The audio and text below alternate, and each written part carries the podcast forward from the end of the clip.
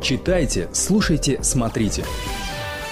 Будьте в курсе самых интересных событий в Кыргызстане и мире с Азатык на сайте rus.azatyk.org. Читайте на русском языке эксклюзивные новости и интервью, расследования, независимую аналитику, смотрите оригинальные видео и фото. Вы также можете найти нашу страницу Азатык Медиа в социальных сетях. Перекресток на радио Азатык.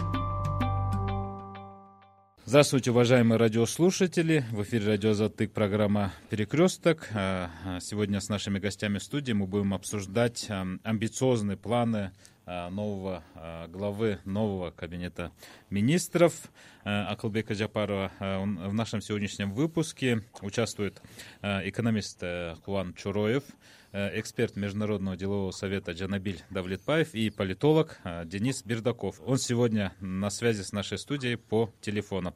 Э, передачу из Бишкека веду я, Болот Колбаев. В среду был назначен новый кабинет министров и новый глава Ахалбек Джапаров. И во время выступления в парламенте он озвучил достаточно амбициозные планы, которые амбициозными прозвали сами же депутаты и политики, а именно ежегодное увеличение увеличение бюджета на 100 миллиардов сомов. Господин Чуроев, вашему мнению, вот в сегодняшних э, реалиях как-то реально, извините за тавтологию, э, ежегодно увеличивать доходы государства на э, такую огромную по кыргызстанским меркам сумму? Фактически, а, если исходить из того, что мы а, не делаем никакие реформы, да, а все будет так, как сейчас – в особенности реформу в области фискальной политики, да, а, то, конечно, а, вот ту цель, задачу, которую поставила а, глава Кабмина Акылбек Джапаров, можно сказать, это ну, достаточно сложная и, в то же время это амбициозная цель. Но исходя э, из того, что в Кыргызстане скажем, вот эта налогооблагаемая база, а, не все платят налоги, да, если с каждого понемногу и все будут платить налоги, а, то есть будут такие созданы такие условия, когда практически а, все начнут платить налоги, то это достаточно а, достижимая цель. И поэтому э, все зависит от того, какую стратегию а, выберет новый а, кабинет министров. А, сможет ли она вот э, за короткий период, это год, это слишком такой короткий период для того, чтобы ну, осуществлять реформы, да, а порой э, только для, для запуска реформ вот, нужно где-то полгода, да. Поэтому, а, ну, исходя из слов президента, что они разработали а, программу, э, и которую, вот, вооружившись которой, а, должна действовать кабинет министров, ну, скорее всего, какие-то заготовки есть. Но дело в том, что для того, чтобы поднять, э, например, доходы государственного бюджета, соответственно, нужно поднимать и экономику – то есть без расширения, то есть без роста экономики невозможно сегодня а, получать а, соответствующие доходы. Да? Но дело а, еще в том, что уровень инфляции, а, скажем, за вот последний год он достаточно велик.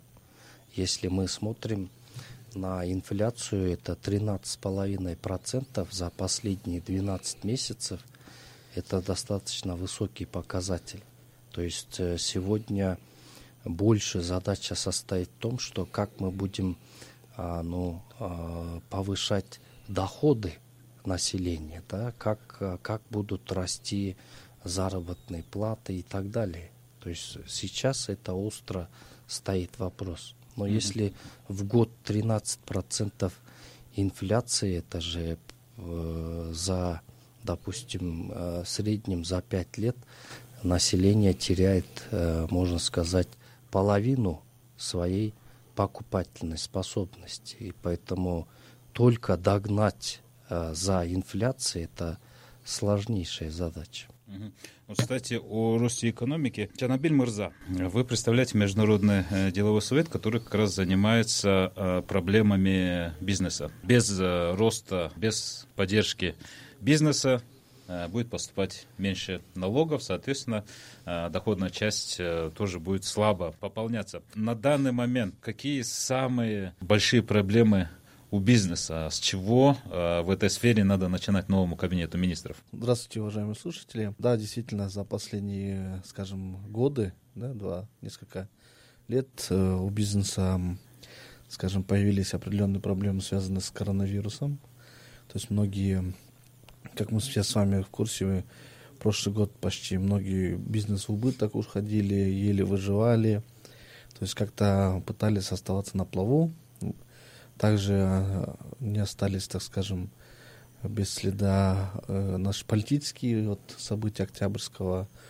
В октябре, э, в том числе и, помните, несколько случаев, э, когда были проблемы связаны были с горнородной отраслью. И сейчас этот год больше для бизнеса был таким, скажем, восстановительным, чтобы э, как-то, скажем, обратно прийти к тем показателям, которые они были у них до 2020 года. На данный момент, э, помимо таких, скажем, проблем, которые я озвучил, есть еще ряд проблем, которые связаны с налогообложением, связаны с какими-то законодательными инициативами, где, конечно, идет такая, скажем, дискурс, где, с одной стороны, хотят э, поднять, увеличить доходную часть бюджета за счет повышения каких-то налогов, введения каких-то определенных регулирования, э, так скажем, неналоговых доходов сейчас тоже актуальна стала проблема. И в целом у нас сейчас даже идет больше деятельность попытки удержать действующих инвесторов, угу. нежели говорить, нежели не стоит вопрос о привлечении новых. Э, очень много таких мероприятий, элементарный из последних, это вот буквально недавно бизнес-ассоциации большой дискурс, проблемы идут с введением, вот разработка нового налогового кодекса, где вводятся новые регулирования и то, что может отразиться на бизнесе. В том числе сейчас идет большой вопрос, недавно были повышены ставки некоторых неналоговых платежей, там сбор за удержание лицензии в недропользовании. Есть и такие, где ставки предусматривают от повышения до тысячи раз то есть это не, даже не 10 раз, не 100, а в тысячи раз. И в некоторых случаях это очень сильно скажется на действующих крупных наших предприятиях. И в связи с этим вот такие пока вопросы идут. Продолжая тему, что вот э, попытки амбициозных целей повышения вот, доходной части бюджета, тоже согласен э, с предыдущим выступающим в том, что э, здесь э, повышение амбиций хорошие, но сам метод надо тоже очень осторожно посмотреть. То есть, если мы хотим просто здесь и сейчас получить эти показатели и, там, скажем, путем повышения тарифов, ставок и налогов, то тоже есть обратная сторона этого. То есть это непосредственно удорожание деятельности бизнеса, так скажем, повыш... а это приведет к повышению и продуктов, и продукции, которая выпускается этими же компаниями. Вы упомянули э, законодательные инициативы. Э, которые могут э, негативно сказаться на э, бизнесе. Могли бы озвучить некоторые из них? Потому что в последнее время я слышал о нескольких законах, по которым тот же Международный деловой совет высказывал критику. Да, ну вот буквально сегодня вышло, скажем, открытое обращение бизнес-ассоциаций, это порядка 15-20 ассоциаций крупных, это почти, ну так скажем, на скидку 80-90% налогоплательщиков, о том, что есть большие риски в э, разработанном сейчас налоговом кодексе. Это буквально сегодня вышло.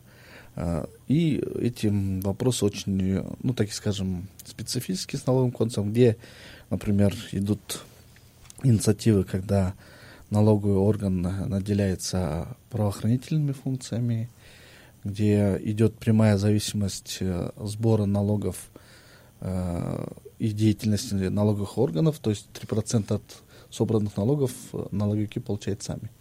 Мы до этого 2-3 года назад тоже такая инициатива была, мы говорили, что это коррупционная схема, которая то, что ну, заинтересованность.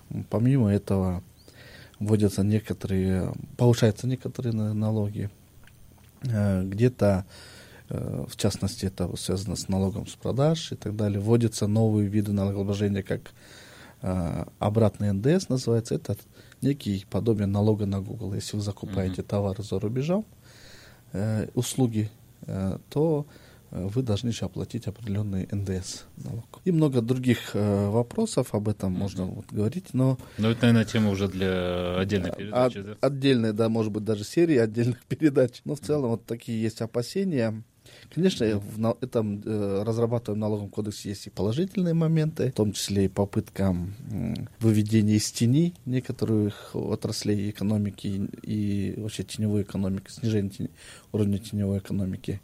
Но и вот есть определенные инициативы, которые вызывают, э, так скажем, э, обеспокоенность. Спасибо. Денис Мырза, одним из э, инструментов пополнения бюджета, то есть увеличения доходной части бюджета, э, новый глава Кабмина озвучил улучшение то есть внедрение фискализации и э, улучшение администрирования там, на таможне. Насколько я знаю, вы да. Э, какое-то время занимались вот проблемами трансграничной торговли. Вот действительно, можно ли как-то избавиться от контрабанды вот таким путем, да, фискализации, цифровизации, улучшения администрирования? Да, конечно, можно, и потенциал есть, но он уже, к сожалению, не такой большой, который был там 2-3 года назад. Уже очень значительные товарные потоки пошли через Казахстан. Даже ряд э, вещей Бишкек уже завозят через Алмату. Потому что, ну, так быстрее просто банально. Потому что сейчас, если Бишкеке, например, заказывать какую-то крупную партию товара из Китая, он на грузовиках будет идти до пяти месяцев, то, точнее, даже через эту дорогу будет идти до пяти месяцев, а если автотранспорт, там, два-три месяца. Это неприемлемые для кого условия. И, честно говоря, уже о серьезной контрабанде в Кыргызстане, ну, можно сказать, естественным путем речи не идет. Mm-hmm. То есть остался там тот тоненький ручеек от того, что было, да. То есть э, искоренять, в принципе, уже мало что есть, да? Да, да, да. Оно будет естественным путем или обелилось, или просто пошло через Казахстан. Mm-hmm. Вот. Потому что Э, то, что нужно нам на, на сам Кыргызстан, более-менее мы еще как-то заводим, а все, что а, шло для экспорта, ну, это основная часть, да, потому что она уже пошла во многом через Казахстан. Нам надо приложить огромные усилия, чтобы оно пошло обратно через нас, хотя бы часть этого потока. Хотя mm-hmm. то, что предлагает Джапанов, оно, конечно, вполне разумно, и те меры, которые сейчас внедряются, это программные комплексы на границе, да, там, с Китаем и с Казахстаном, с Узбекистаном, Таджикистаном, они помогают. А, действительно рост э, собирают больше. Просто сам поток уже сильно ужал, к сожалению. Спасибо. Э, Куан Мурза, снова о фискализации. Да? У нас э, об этом очень давно говорят, и многие главы правительств, которых у нас было очень много да, за последнее время, всегда говорили о фискализации. Почему вот вообще вот эти процессы э, затормаживают? Почему до сих пор э, не внедрена фискализация? То есть она внедрена, но как-то вот э, прям очень-очень отрывисто. Видите, природа, природа государства и вообще э, э государство как, э, ну, скажем, субъект, который внедряет э, новые технологии, да, там цифровизацию, это она, она менее, э, скажем, гибка.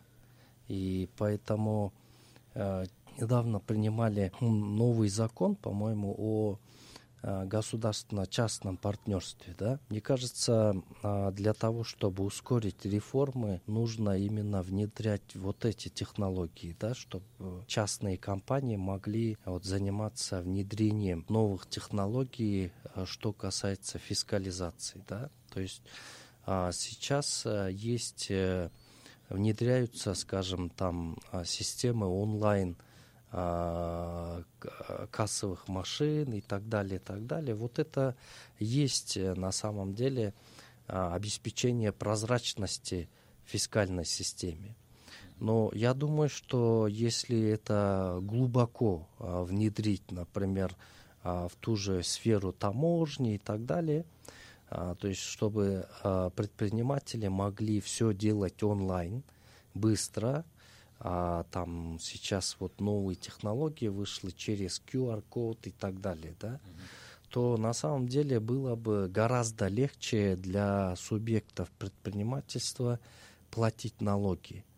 и тратить меньше времени на а, вот такие процедуры. Да? Все же зависит от издержек.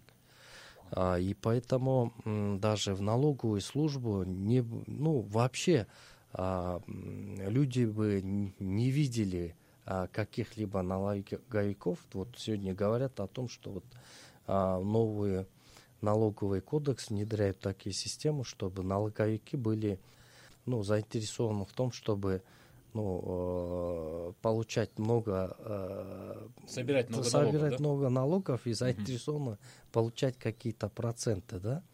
Но можно было бы э, сделать так, чтобы вообще налог, на, предприниматель никогда с налоговым не встречался, но при этом вот сделать систему более прозрачной, чтобы ему было выгодно ну, меньше платить, но э, легче платить, да, Мгм. тогда все будут платить. Порой бывает так, что предприниматели не платят, они хотят платить налоги, но не платят налоги из-за того, что ну, для этого требуется время там и так далее. Очереди Да. налоговых отделениях, да? Да, да. Вот именно по этой причине у нас же, вот, э, знаете, специалисты Всемирного банка оценивали когда-то а, уровень теневой экономики, они пришли к тому, что уровень теневой экономики, вот простые опросники, да, которые делали среди предпринимателей, это, это они пришли к выводу, что она гораздо больше, предположим, примерно 60%. И поэтому сегодня, вот, если грамотно внедрить э, вот, цифровизацию, вот, систему налогового администрирования, действительно можно собирать большие налоги. Да, и, это, и этим должно заниматься не только государство, можно как-то э, запартнериться э, с частными компаниями, да? Да, то есть государство просто да. ставит задачи, да, как, Мгм. ну, что для э, государства нужно, какие виды налогов и как нужно собирать. Естественно, там на, на определенные комиссии, допустим, если компания будет заинтересована получать с налогов там, я не знаю, 3-5% комиссии, то, соответственно, компании будут э, внедрять этих технологий, где бы это ни было, хоть в силе, Мгм. да, можно. Ну да, там сделать. появится уже конкуренция, будут улучшаться технологии и так далее, да? Да. Э, Джанабиль Мурза, вы что-то хотели сказать, да? Да, я вот хотел в дополнение, эм, так скажем, просветить последними актуальными вопросами в этой теме. Э, Фискализация полностью поддерживаем. Это действительно это снижение, так скажем, физического контакта, во-первых, да, с налоговой. Эм, упрощение доступности очень часто, особенно в регионах, говорят, что очень хорошо, когда ты патенты или отчеты сдаешь э, буквально с телефона, да, где есть интернет, доступ к интернету, и сдаешь, то есть нет вот этого необходимости излишних издержек. В том числе это такое некая систематизация администрирования налогов и много, очень много плю- плюсов. Э, К слову, например, есть э, сейчас такие, такой, как скажем, субъекты частные, это операторы фискальных данных называют их. Мгм. Это те субъекты, которые как раз э, переняли частично на аутсорс государственные функции. И в этом году это активно начало внедряться. У нас очень много, 14 таких компаний, э, которые, скажем, э, если простыми словами говорить, передают данные о налогоплательщике э, вместо вас э, в налоговые органы путем вот этих технологий. Э, И эм, вот в этом плане тоже сейчас, может, слышали, эти же а, операторы фискальных данных э, бьют тревогу, что есть какая вышла какая-то новость, это э, депутат Кенеш осветил, что в рамках ГЧП хотят эти все функции отдать одному монополисту. И здесь тоже вот этот вопрос возникает у них э, с тем, что почему, раз отдается на аутсорс, почему это сделать, ну, вот, открыто. А конкуренция, она сама определяет. То есть я, например, как предприниматель выбираю, так, я хочу к этому оператору идти, у них обслуживаться, да, или у этих обслуживаться, у других. То же самое с кассовым. Сейчас, вы знаете, онлайн-кассы вышли. Сейчас разработали вплоть до того, что ваш сотовый телефон, если скачиваете определенную э, программу, уже является кассовым аппаратом онлайн. То есть вы пробиваете через него чек. То есть Он не от- надо покупать вот этот аппарат. Да, то есть даже не Мгм. надо аппарат. Уже 4 у нас онлайн ККМ уже вышли. Наши местные сотовые операторы разработали, и другие компаний, которые в этой сфере давно работают. И сейчас вот есть этот опасение. Второй момент, обратно возвращаясь к налоговому кодексу, помните, одним из механизмов снижения теневой экономики это было э, так скажем, льготы для безналичных расчетов. То есть, если ты оплачиваешь э, карточкой, грубо говоря, то НСП не начислялось. 1%, да? Да, а так 1%, да. Э, и, ну, вот там есть, варьируется 1%, если плательщик, ну, в общем, и была льгота была. А сейчас эту льготу в налоговом действующем проекте предлагают продлить только на один год. То есть с 2023 года э, этих льготных условий до безналичного расчета тоже не будет. Мы тоже обратно заявляли, что с одной стороны мы пытаемся бороться с теневой экономикой, в том числе для поднятия доходной части бюджета, с другой стороны вот эти мы льготы для безналичного расчета убираем. Угу. Вот здесь тоже как, как эти. То есть там получается взаимоисключающие. Да, да, да, да. То есть одна рука не ведает, что делает другая, да. То есть вот здесь угу. э, тоже нужно комплексно подходить. И мы считаем, что, например, те же льготы для безналичных расчетов это очень правильно, и они должны оставаться, ну, по крайней мере, если есть у нас амбиции так э, поднимать доходную часть бюджета ежегодно в больших размерах. Вот, в принципе, вот такие инициативы на данный момент. Спасибо. Э, Денис Мырза, вот мы, да? мы заговорили о кассовых аппаратах, да? Э, ну, вот это внедрение кассовых аппаратов, это не всегда зависит э, от государства, да? Потому что, например, на тех же рынках, э, где люди привыкли платить за патенты, да, не все как бы заинтересованы в том, чтобы у них стоял ККМ. По вашему мнению, вот как э, надо вовлечь вот этот процесс, да, установки ККМ, вообще э, фискализации э, наши рынки, где, в принципе, крутятся по некоторым данным э, миллиарды долларов, да? А, ну, вообще, как бы, победить это можно только очень жесткими мерами. Просто каждодневные проверки и огромный штраф. Других методов нету, да? Потому что если так дешевле, если так выгоднее, это будет так делаться. А вообще по-серьезному нам нужно уже а, идти в сферу безналичных платежей. Тот же Казахстан, экономика сильно больше нашей, но похоже как бы, показывает, что у них рост безналичных платежей просто колоссальный год от года.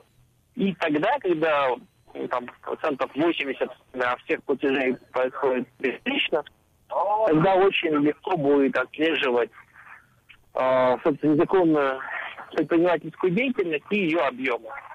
Э, это единственный путь, его мы можем пройти очень быстро, буквально за 2-3 года, э, при желании, при наличии политической воли, потому что все технологии давно уже готовы, внедрены в России, Грузии, Казахстане, ближайший пример к нам. Узбекистан сейчас очень быстро идет по этому пути.